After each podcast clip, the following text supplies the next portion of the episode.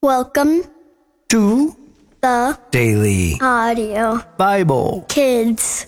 I'm, Ezekiel.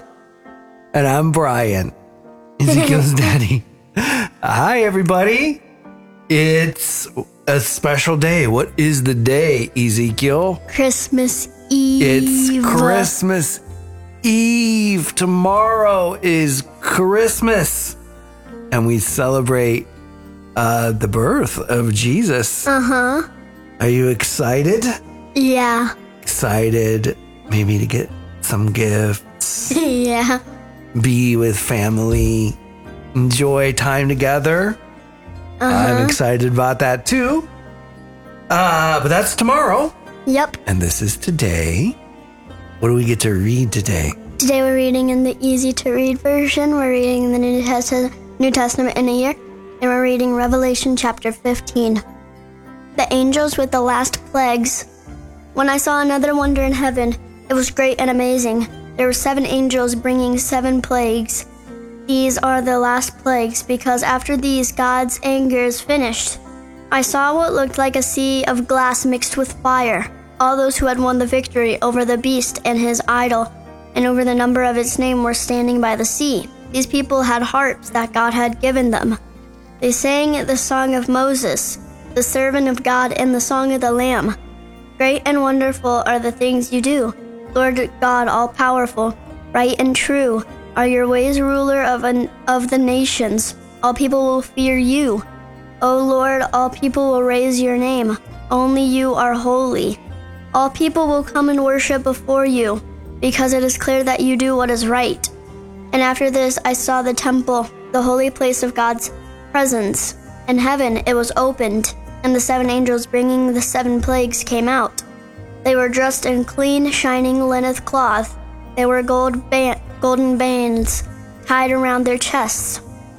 Then one of the four living beings gave seven golden bowls to the seven angels. The bowls were filled with the anger of God, who lives forever and ever. The temple was filled with smoke from the glory and the power of God.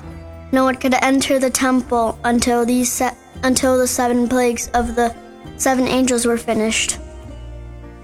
Good job. So, what we're reading about here in the book of Revelation right now, at this point, is the end of all things that would that would go against God and would go against his will. He's bringing about an end to all of the things that have hurt his people. And that is what we're reading about. And we're reading about, about it in um, a, a symbolic language. And but th- this is what we're understanding is that God is all powerful and he will one day bring an end to all of the things that have uh, set themselves against him and against his children, which is us. And so, how about I pray today? Okay. Lord, on this Christmas Eve, oh, thank you.